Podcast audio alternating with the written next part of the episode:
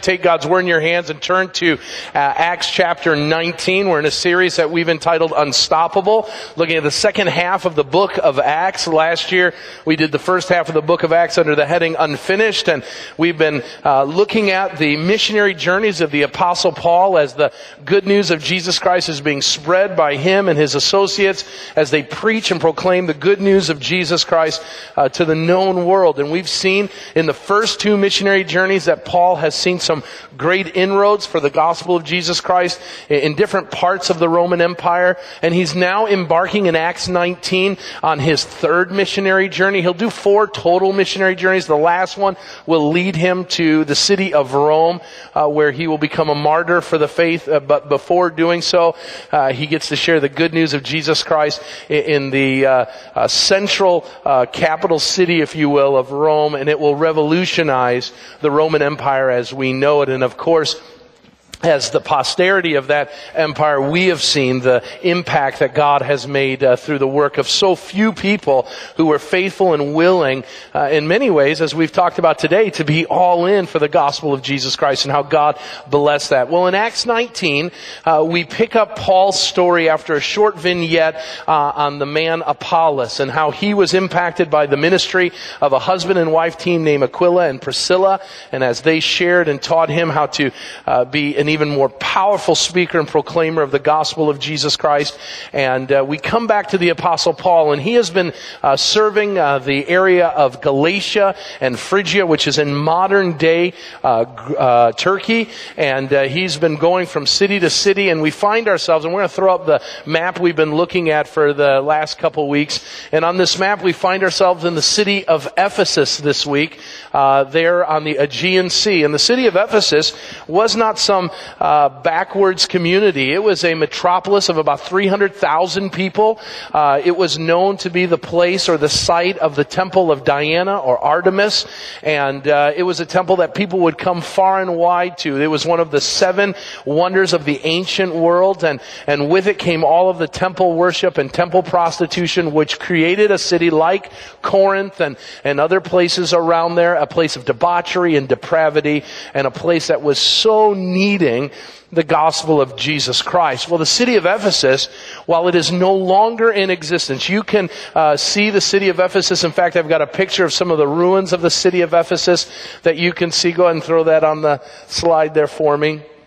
There, in fact, is uh, a theater. That theater of Ephesus was a theater that sat more than 20,000 people. To put that in perspective, uh, that would be the same size as the United Center in Chicago. And people in the ancient world would come and, and be a part of uh, plays and different theatrics that would take place. But Ephesus is now, this is about it. These are the ruins of Ephesus in modern day Turkey. Uh, but I want you to know that the city of Ephesus and the church at Ephesus had huge impacts and a lasting uh, place in our world and our history. We know that through this ministry of what we're going to read about today, that there would be people that would come to know Jesus Christ as their Savior. They would start a church. That church would be pastored by one of Paul's associates and disciple Timothy.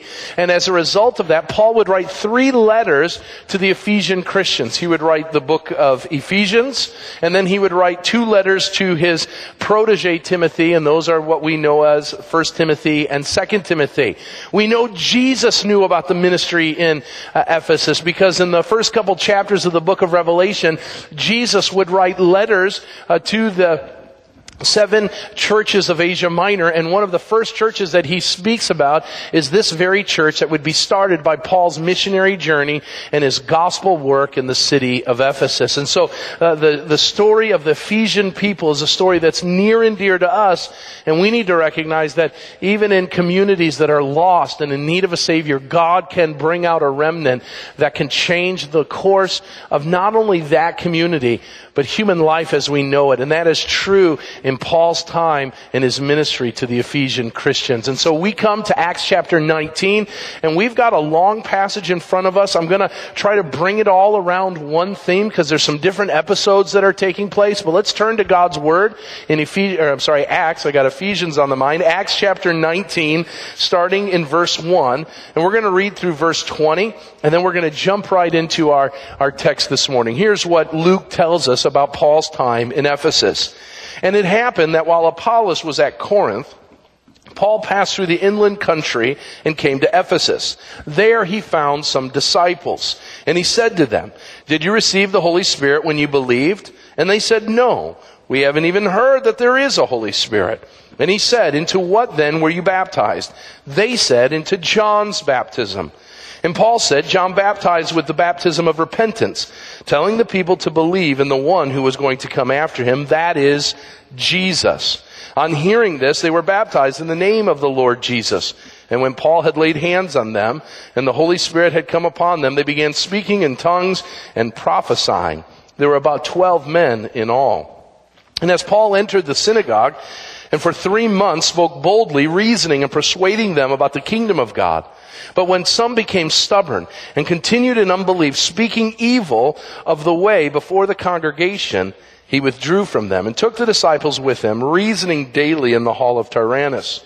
This continued for two years, so that all the residents of Asia heard the word of the Lord, both Jews and Greeks.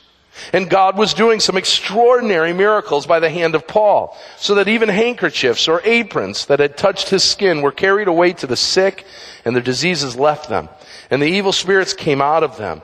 Then some of the itinerant Jewish exorcists undertook to invoke the name of the Lord Jesus over those who had had evil spirits, saying, I adjure you by the Jesus whom Paul proclaims. Seven sons of a Jewish high priest named Sceva were doing this. But the evil spirit answered them, Jesus I know, Paul I recognize, but who are you? And the man in whom the, was the evil spirit leaped on them, mastered all of them, and op- overpowered them, so that they fled out of the house naked and wounded. And this became known to all the residents of Ephesus, both Jews and Greeks. And fear fell upon them all. And the name of the Lord Jesus was extolled. Also, many of those who were believers now, confessing and indulging their practices, and a number of those who had practiced magic arts brought their books together and burned them in the sight of all. And they counted the value of them and found that it came to 50,000 pieces of silver. So the word of the Lord continued to increase and prevail mightily. Just real quick before I go to a time of prayer, We've got, in essence, three episodes that we're going to talk about this morning. The episode of these disciples who thought that they were followers of God and in fact were not, and we're going to learn how they come to know Jesus and some of the impact that, that is there for us today. Then we're going to see uh, this incident with uh, Paul's miracles that he's doing and especially the activity of these sons of Sceva and how they use uh, the, to copycat, if you will, Paul in trying to do what he's doing and they find out that doesn't work. And then finally we're going to see the impact of what change lives do when we say goodbye to the former things of life and we turn ourselves and all of who we are to the Lordship of Jesus Christ. And to that end, uh, let's go ahead and pray and we'll jump into our message. Father God, my prayer is simple this morning. I pray that you will show us this morning uh, ourselves in your word. And that we would stop and we would take stock into who we are and what we think about and what we do and, and how we uh, live our lives, Lord. Lord, I pray that you would confront us with whatever sin may be keeping us from a right relationship with you. Second, Lord, I pray that you would show us in your word uh, who you are. Lord, I pray that we would see you we would see uh, the renown of the one true God, that we would worship you through your word this morning, and that we would recognize wholeheartedly that you are the prize. You are the great treasure we should be searching after. And finally, Lord, I pray that you would show us our mission in this world, that we would see that this uh, unstoppable work that you are doing in the lives of the people in the book of Acts, especially here in Ephesus this morning, Lord, that we would see that that unstoppable work is still going on in our world today. That that same spirit that, uh, that you uh, baptize people into at the point of salvation, that same spirit that enabled Paul to do miraculous things, that same spirit that moved people to let go of the former ways of life and to follow you wholeheartedly is the same spirit that's alive and well in us today and alive and well in this church. And because of that, Lord, we too can see the Word of God move mightily. We too can see the impact that all the people in our area might know the gospel of Jesus Christ and that they might bow the knee and worship Him. Lord, because of that, we praise you. And we ask now you would speak through your word. Speak through me powerfully, Lord, but allow me to move to the back so that you might receive all the glory, honor, and praise as a result. We ask it in Christ's name we pray. Amen and amen. Just a show of hands this morning. How many of you have a fear? Some sort of fear, whether it's spiders, whether it's all manner of things, right? And for those that didn't raise your hand, you have the fear of being singled out in church. And I can appreciate that.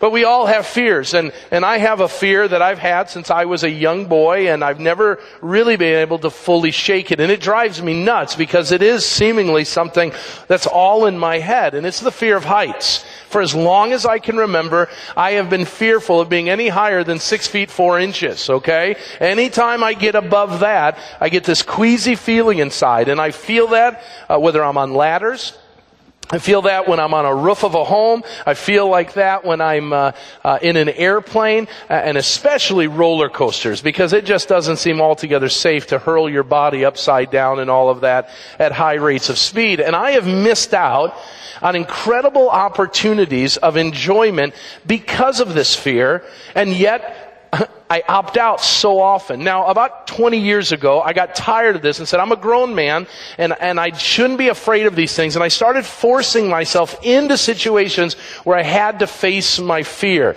And for a while, it was ugly. In fact, one time I was on a roof and uh, working with some guys here at the church and I, I, I froze. I couldn't move and they had to, it was pathetic. It was absolutely pathetic. They had to walk me off the roof, speaking sweet nothings in my ear to get me thinking about something else. And, and I'm like, okay, I'm done. I'm never going to do that again. And, and then I force myself again and again because I want to conquer this fear. I want to do everything in my power so that at some point I'll be able to say, I've overcome this fear and I can live in freedom instead.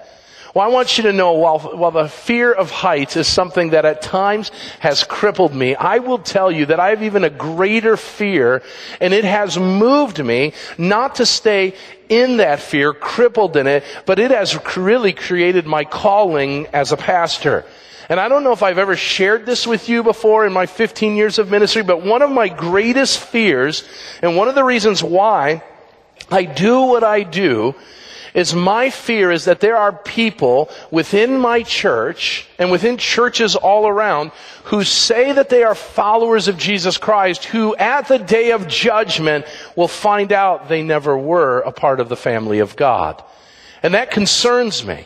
And quite frankly, it should concern every one of us. Because at the end of the day, if we're in church today, there's some part of us that says, I want to know without a shadow of a doubt that when I stand before God, I will not stand in fear and trepidation, but I will stand in confidence knowing that my God is going to usher me into His kingdom, into His glory for all of eternity. And yet I've come to recognize in our world that, especially here in America, there is a culture that seemingly says that we can say we are in Christ, we are followers of His, we are Christians, when in all reality we are not. A recent study was done that totally explains this for us. Uh, the study was done asking the question, are you a follower of the teachings and a follower of Jesus Christ? In a nutshell, are you a Christian? 43% of Americans said yes to that statement. 43%. Now that's quite an amazing number because if 43% of any of us as Americans agreed on anything, our America would be a very, very different place, right? And yet, there are 43% of Americans in this study all over that are saying, I affirm this, and yet, as a pastor, I've got to ask the question, is it really true?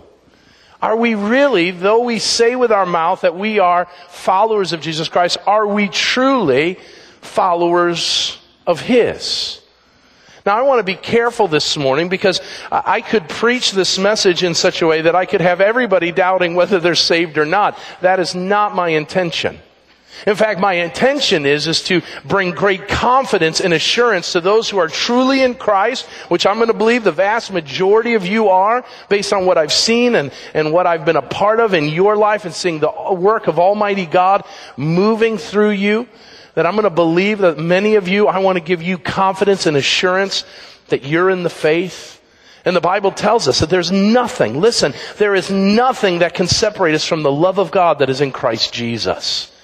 And we need to hold that. And we need to believe that. In fact, our statement of faith here at Village Bible Church shares that. And it talks about this with regards to the word perseverance, that we as followers of Jesus Christ will endure to the end. And that is a promise to all true believers.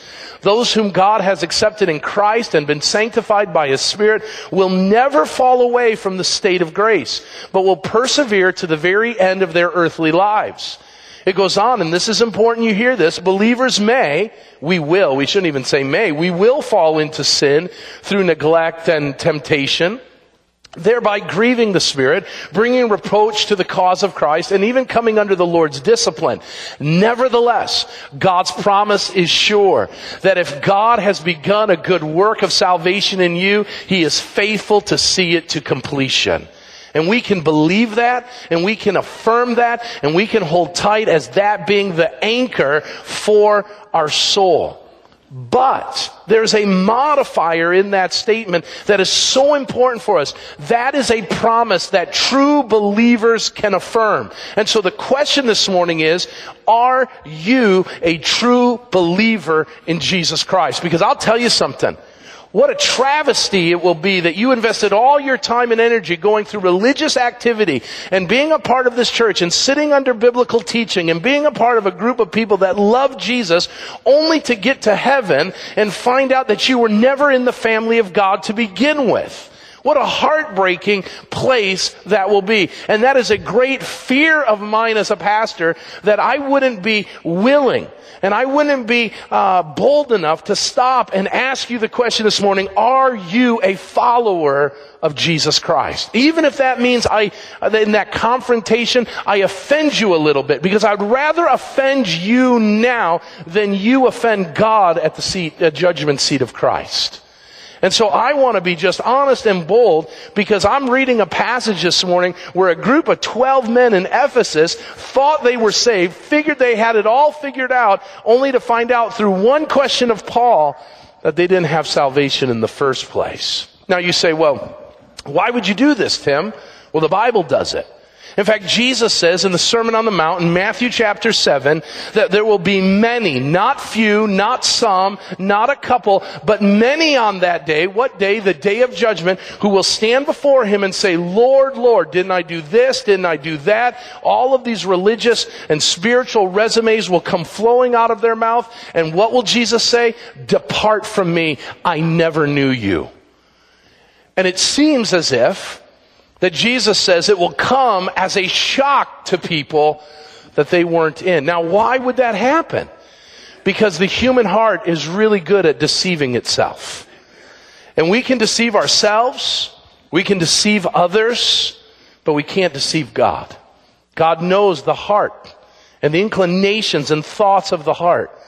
And He will be the great and honest, and He will be the great judge who will judge the living and the dead on that day. And I, as a pastor, am compelled to stop as we are doing wonderful things for the Lord to make sure and to use the phrase we've been using all day that all of us are all in. Meaning, we're all in the family of God, and you shouldn't leave this place without doing some work to make sure of it. So notice in the text, Paul is spending some time in Ephesus. We know that he had been in Ephesus before in Acts chapter 18. We are told that he had been in Ephesus, that there had been some uh, initial uh, positive feedback to the preaching and proclamation of the gospel, that some said, hey, Paul, stay with us. And we learned in Acts 18, he's on his way to um, Jerusalem to fulfill fulfill a commitment that he had made to God. And he says, if the Lord wills, I'll return. And so one thing you can walk away from, it was God's will that Paul made it back to Ephesus because we find him there. And as he does, it says as, as he's in Ephesus, he finds some disciples. Disciples in the uh, Greek language literally means learners. These are students. These are learners of uh, somebody. They're pupils of somebody. We're going to learn later that they're pupils of John the Baptist. And it seems as if in the initial interaction that Paul has fellowship with these guys and is enjoying Christian fellowship with them. But something causes Paul to stop in his tracks and say, well, well wait a minute.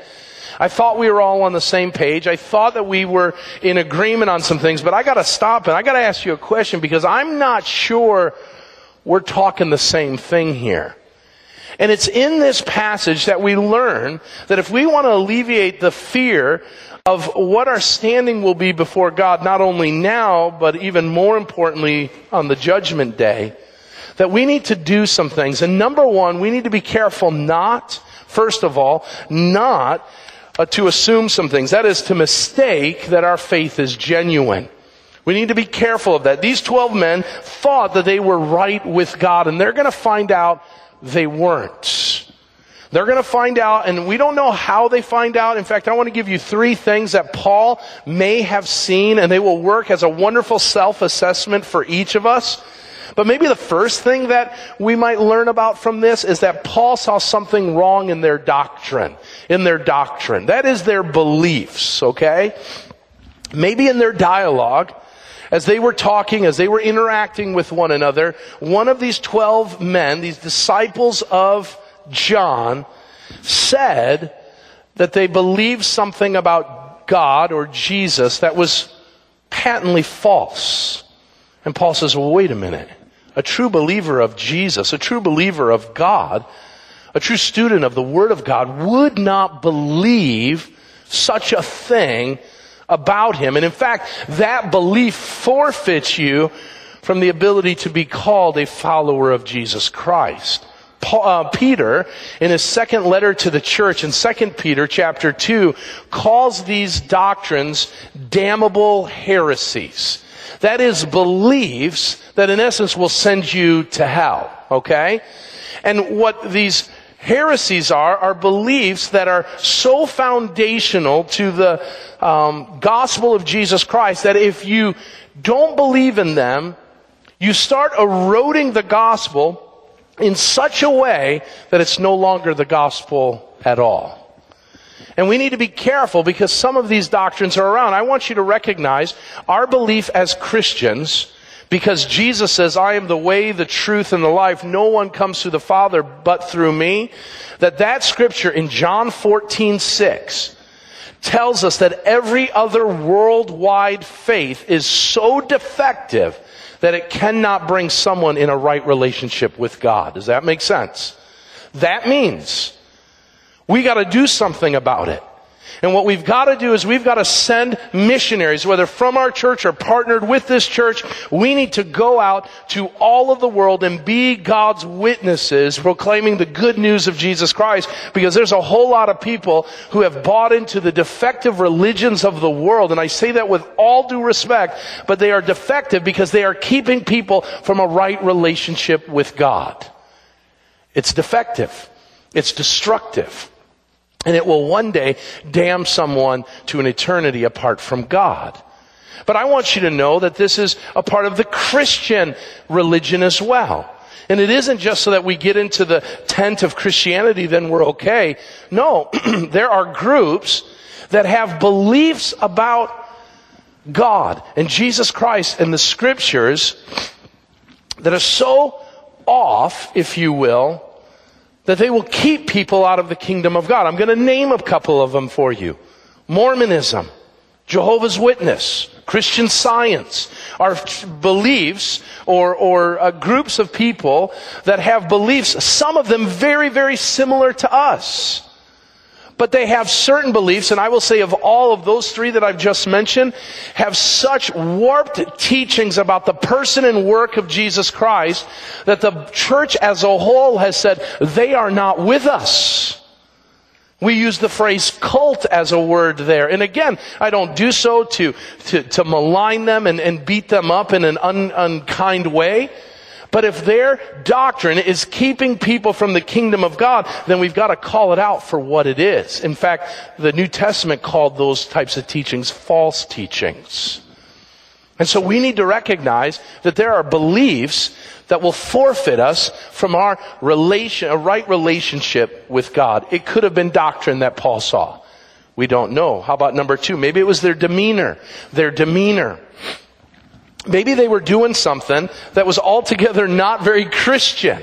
Have you ever hung around a person, or maybe you are the person, where you have talked in one moment of your conversation with someone about how Jesus is changing you and doing all these wonderful things, only to have a situation happen where right before your eyes that individual does something altogether unchristian?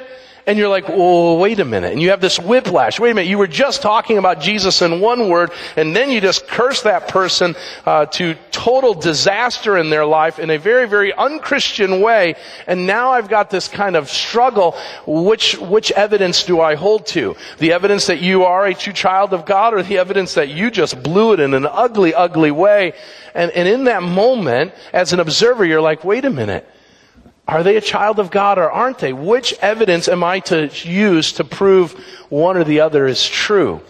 Maybe Paul finds himself there where he's watching them and interacting with them and they do something that is altogether seemingly um, sinful. Now, that, does that mean that Christians we don't sin? No. But here's the thing. Excuse me. In that moment, does that person who maybe falls to a sin, do they stop and say, whoa, I was out of line? Oh my goodness, will you forgive me? Let me just take a moment. I need to ask my God for forgiveness. Or is this just kind of, I can do whatever I want, when I want, how I want, and, and I'm gonna teeter back and forth in this? And we need to be very, very careful with this. Does our demeanor, listen very carefully, does our demeanor announce to the world that we're followers of Jesus Christ?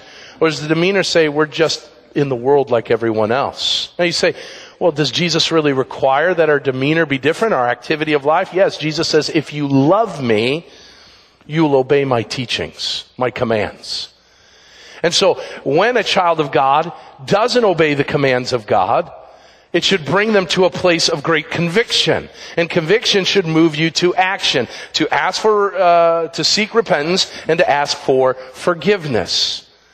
But if you're a person today that says and has on your little pin that you're a Christian and your life doesn't look like it, I, I, want you to know you should feel altogether uneasy right now about your eternal place in the family of God. And I'm, I feel okay in saying that, not because I think you're not saved, because the Bible says if you're not following the commands of God, something is inherently wrong. And when you aren't following the commands of God, are you doing the things that a Christian does to get right with God? So I had a, a person come up and they were visibly uh, agitated, meaning they were sad after the message. And I, uh, the second sermon, I get to correct these things that I do wrong in the first service. And so I'm glad you're here this morning. And yet, what, what, what the young lady said was, is, wait a minute, but don't we all sin? I said, yeah, yeah, we all sin. And I likened it to this.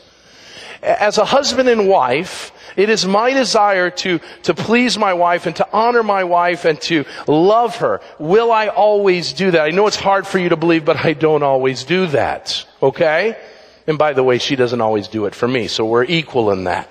Now, I've got a response. When I wrong Amanda, my response can be, who cares?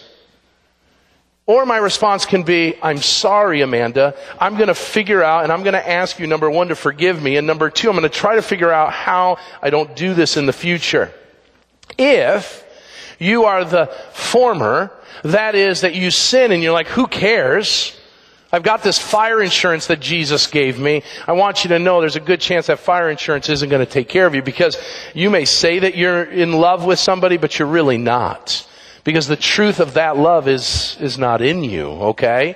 Or you're a person who is flawed and broken, and as our doctrinal statement says, you're going to sin, but that you want to seek forgiveness and you want to seek right when that happens, and you don't desire to do it again and again and again. That's the difference. We're all gonna sin.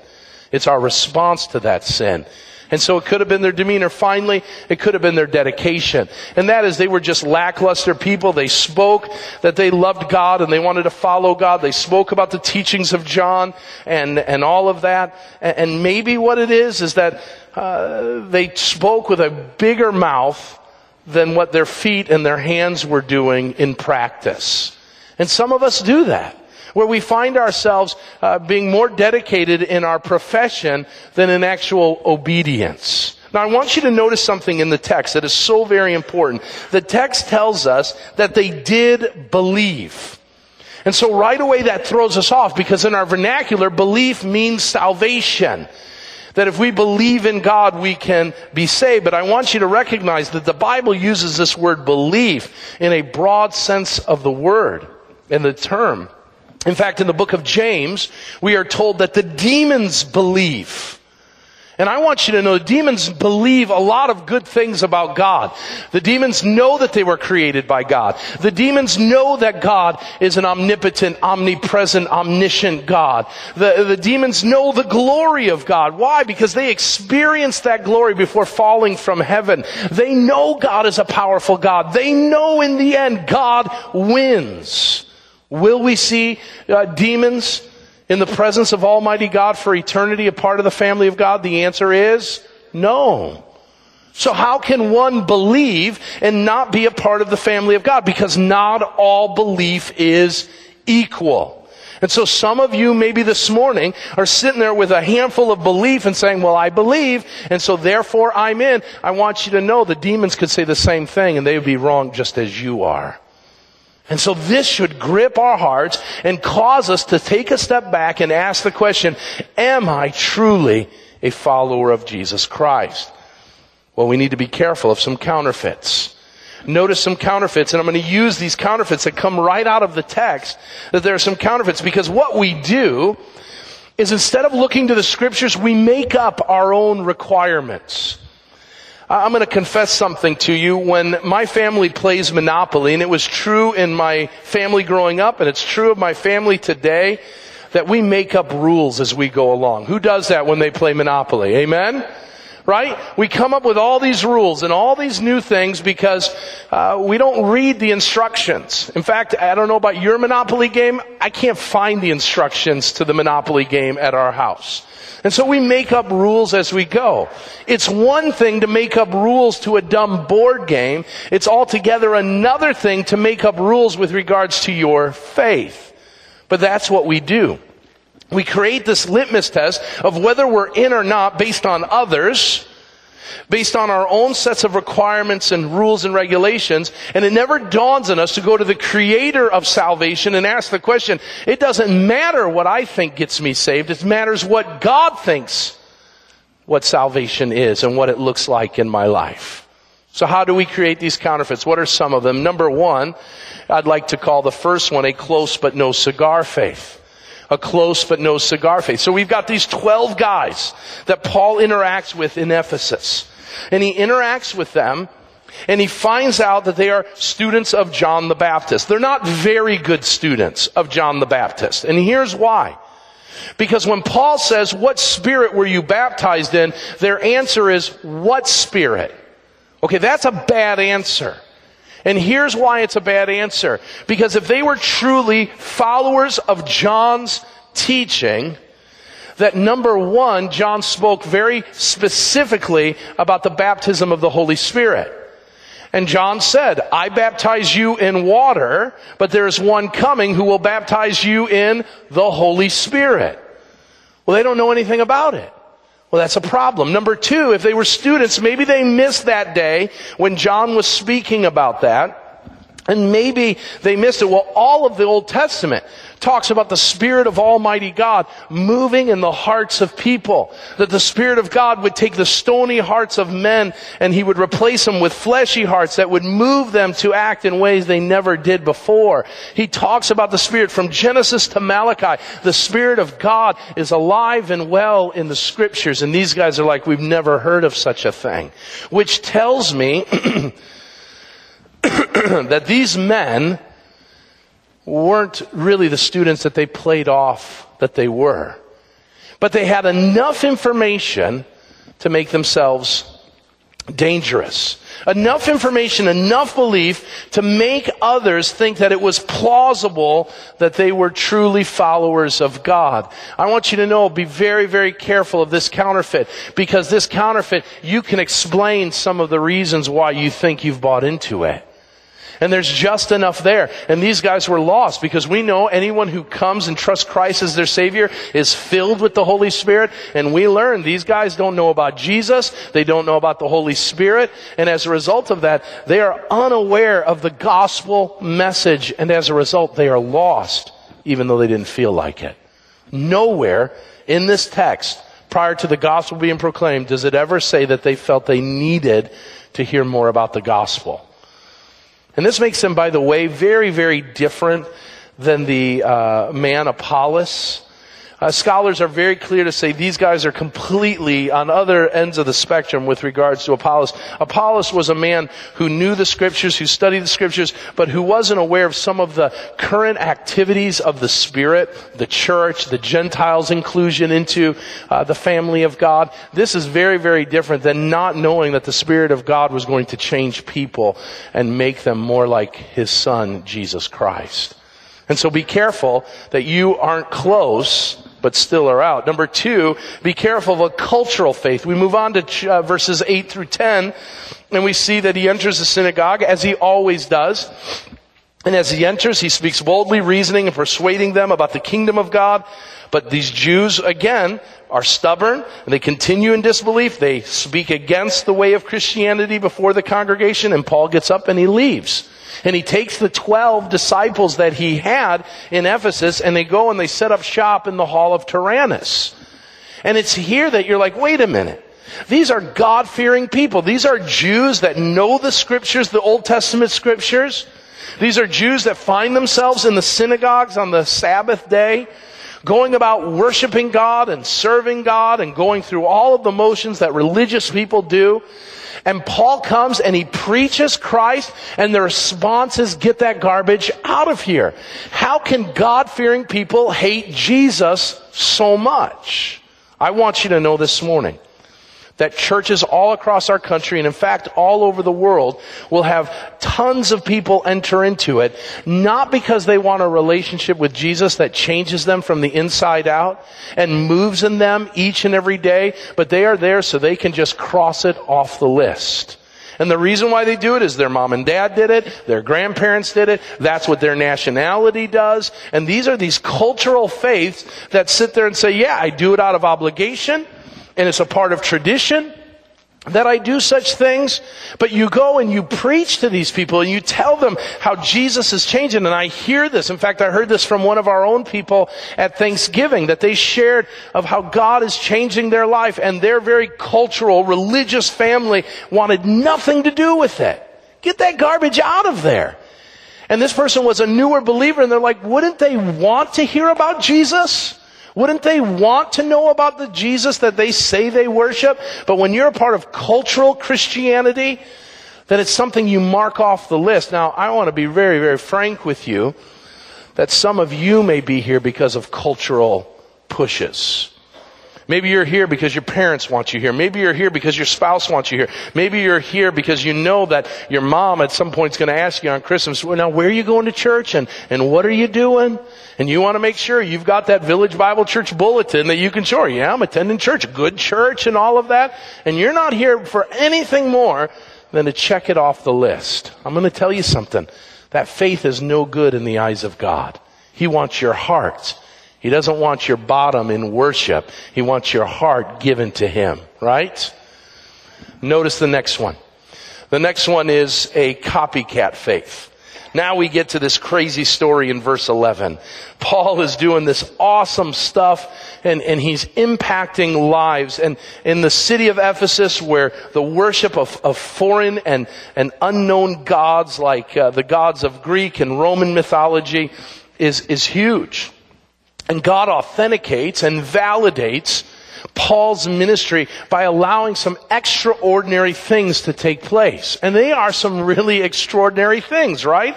We've got handkerchiefs that Paul has touched, literally sweat rags of Paul's, right? So, so imagine I've worked myself up into a lather, I wipe myself and I set it down on the table and you guys all fight for it so that you can touch it, okay? And then that might heal you from a disease. But that's exactly what happens. And it's awesome. What an awesome God who can use the mundane things of, of, of a man like Paul and use it to change lives. Well, all of that is to validate what Paul is saying and what Paul is doing so that when Paul spoke, people would say, I better listen.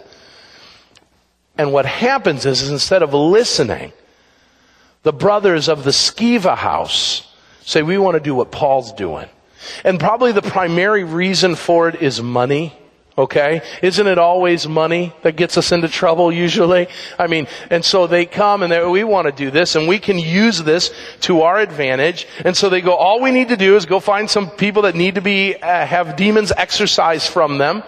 And what we'll do is we'll go and we'll name Paul and we'll uh, we'll do what Paul does, and that's exactly what they do. So they go and they find a demon possessed person, and they say, "Hey, in the name of Jesus, who Paul preaches, come out." And the demon says, "Excuse me, I know Paul and I know Jesus, but I don't know you." And the demon says, not only do I not know you, but I'm offended that you would even try to call me out in such a way and he beats them to a bloody pulp. They run out of the house naked and people are full of fear. Number one, full of fear that demon powers are powerful. And we need to be so very careful as we interact and, and even, even at times entertain things of the occult. This is not fun and games. We talked about this earlier in our study of Acts. The, the dark powers of Satan and, and, the dark magic that, that is all surrounding it. Be very, very careful you don't play with this stuff because it is dangerous stuff. It will wreak havoc into your life. But I want you to see something especially true to the theme we're a part of and that is that the sons of Sceva copy Paul and in their copycat faith think that if they do what Paul does, then they will get the same outcome. That's very important. They take the form, they copy the form of Paul, thinking that it's the form that does the power. Okay? So they use the words of Paul and they think demons are going to run. Well, they're the ones that find themselves running. Here's what I want us to be careful with. Some of us may find ourselves copying the faith of someone else's, thinking that that form will save us. It won't. Teenagers, you cannot copycat your parents and think when you get to heaven, you can kind of work in under their uh, train of their robe, if you will, on their coattails or shirt tails, if you will. You don't create salvation by osmosis, being close to someone else. You get it through the finished work of Jesus Christ on the cross of Calvary. And so you can't copy someone and think, well, I'm copying them, I'm doing what they do. In fact, Paul tells us that we can imitate him as he does what? As he imitates Christ. So don't just follow someone for the sake of following thinking that you're getting some short uh, cut to salvation. You're not. These guys would learn very, very quickly that the power wasn't in imitating someone's form but it's the power of God working in the hearts of an individual that allows them to do great and extraordinary things through Him. Be careful of a copycat faith. And finally, we will see a compartmentalized faith, a compartmentalized faith. We see that in this great example that takes place in, in verse uh, 18. As a result of the sons of Sceva being uh, uh, driven away by the demon, people are enthralled by the power that Paul has through the work of the Holy Spirit. And they're struck by this idea that I better be right with God and not assume that I'm right with God because when the going gets tough, my faith better get going. And the sons of Sceva, their faith fell apart because there was no faith in the first place. And as a result of that, people began to get rid of things in their lives the things that were a part of their former way, divulging uh, those those things and getting rid of those things that were a part of the the black magic that they were performing. And they said, if I'm going to be a follower of Jesus Christ, then I can't do the things that I formerly did in my old way of life. And so they brought what amounted to fifty thousand pieces of silver. That's a huge amount of money. And these people said, if I'm truly a follower of Jesus Christ, then I can't keep some of the things in my life that were from my life of sin. I got got to give it all to Jesus. And I've got to uh, unload all of my closet and all of my garbage, and I got to give it to Jesus because it's there and only there that I'll experience true salvation. But, so often, what we will do is we will cut, be cut to the heart, and we will say, Jesus, I give you my life, but quietly, and privately, you've got stuff that you've left in the closet. And you've said, but you know, Jesus, I'll give you all of this. I'll give you my Sunday. I'll give you uh, my schedule, but I won't give you my money. I'll give you, um, my marriage, but I won't give you my kids. I'll give you my job, but I won't give you the following. And we, what we do is we compartmentalize our faith. And we say our faith is good for this, but it's not good for that. Be very, very careful. Salvation involves all of us, not part of us.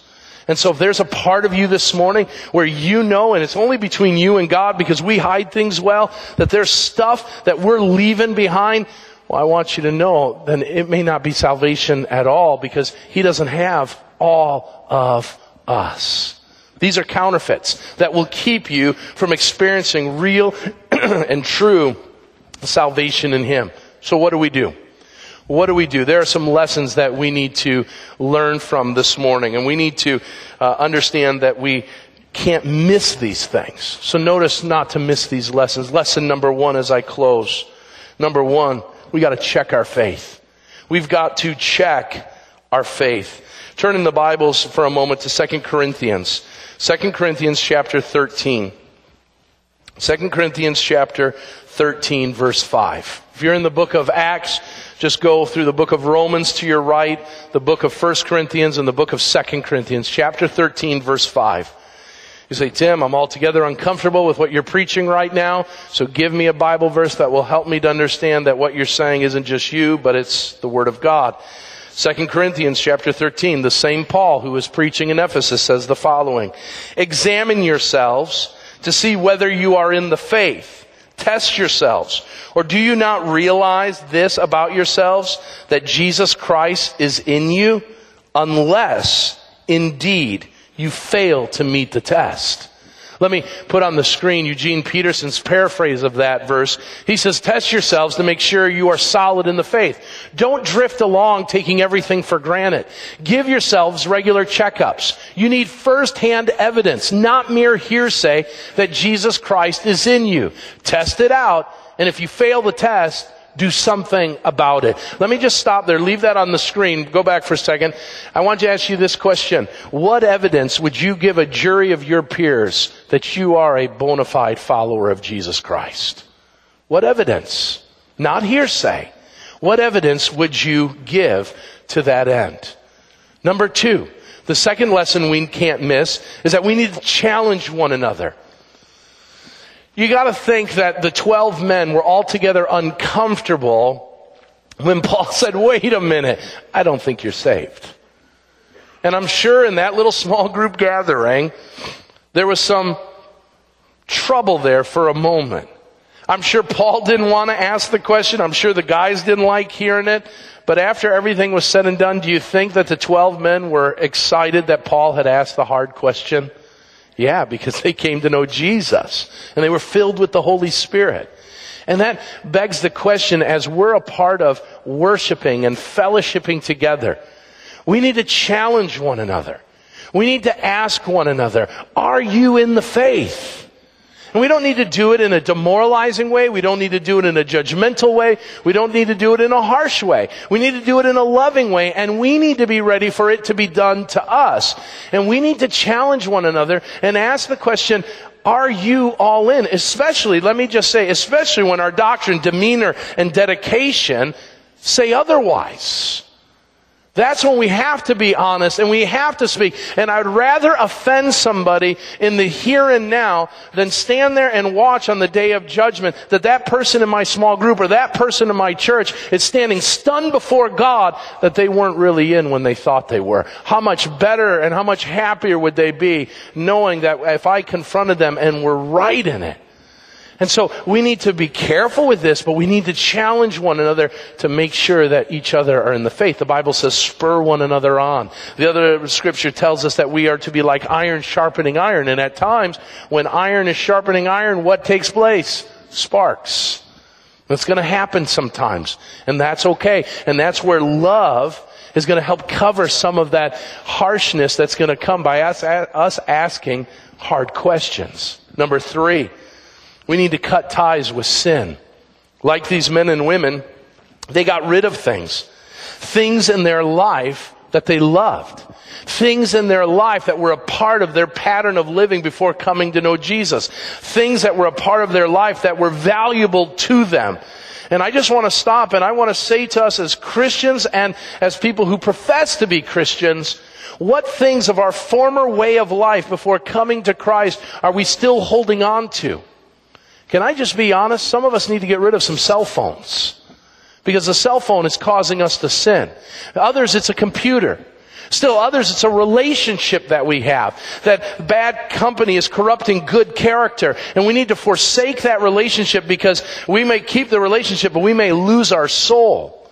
Some of it's the possessions that we have. Some of it's our Christmas list this year. That we're more concerned about that than we are being and pursuing, uh, being a Christian and pursuing Christ's likeness. There are things that we need to get rid of in our lives, and each of us need to stand before God and say, God, what are things that are holding me from a true and vibrant walk with you?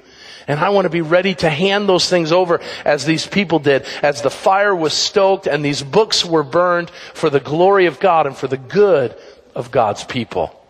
When we get serious about our faith, and we truly believe Him and are changed by Him, when we are filled by the Spirit, one outcome will take place, and I'll close with this, and that is you'll change your world.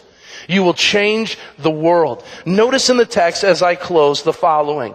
Back in uh, Acts chapter 19, verse 10, we are told this continued for two years. Paul stays in Ephesus longer than any other place that he would stay in all of his missionary journeys. And it says, so that all the residents of Asia heard the word of the Lord, both Jews and Greeks. Go back to the map real quick. When he talks about all of the residents of Asia, look at that area. The area of Galatia, all the way in towns, A town and T town up there, I'm not even going to try to pronounce, okay? All of that area had heard the gospel of Jesus Christ, both the Jews and the Greeks. How awesome would it be if we got serious about our walk with God that we might be able to say here in the Fox Valley area or maybe even greater the state of Illinois that because of our work in the gospel of Jesus Christ, all of Illinois knew the gospel of Jesus Christ. Amen? Yeah. Number two, notice what the text tells us in verse 20. The word of the Lord continued to increase and prevail mightily. When you and I get serious about our walk with Jesus Christ and we live like saved people are supposed to live, that the word we proclaim, listen very carefully, the word we proclaim will have an impact in the world around us. And some of the reasons why we don't see the impact today is because we aren't living what we're preaching. And the people who are listening are quite frankly confused. Well, I don't get it. He says one thing and then he does another. He says he goes to church and then he talks like the rest of us do at the office. He says that we need to run away from sin, and he's watching the same things that we do on TV. And this is confusing. I don't know which person to believe, his mouth or his actions. But when we get serious and start burning those things and cutting ties with those things that are hindering us, you will be amazed that when I am in a right standing with God and living in fellowship filled with His Spirit, I'm always blown away at the awesome opportunities God brings. Here's why. God isn't going to give you an opportunity when He knows you're not ready for it. He's not going to give it. Why would he waste that opportunity? God doesn't waste opportunities. So if you're not positioning yourself where you need to be in obedience, God's not going to say, okay, I'm going to take this disobedient one and I'm going to have him go share the gospel of Jesus Christ. No, I'm not. That's bad advertising. That's a bad marketing strategy. And so many of you are sitting going, I don't see opportunities. I don't see how Could it be that you're not positioned in holiness and right standing with God? And God's like, well, I'm not going to use you on the team until you make sure you're on my team in the first place. And so there's much, much we can learn from this. Do I know that this challenge might confront people? Yeah. It might even offend some.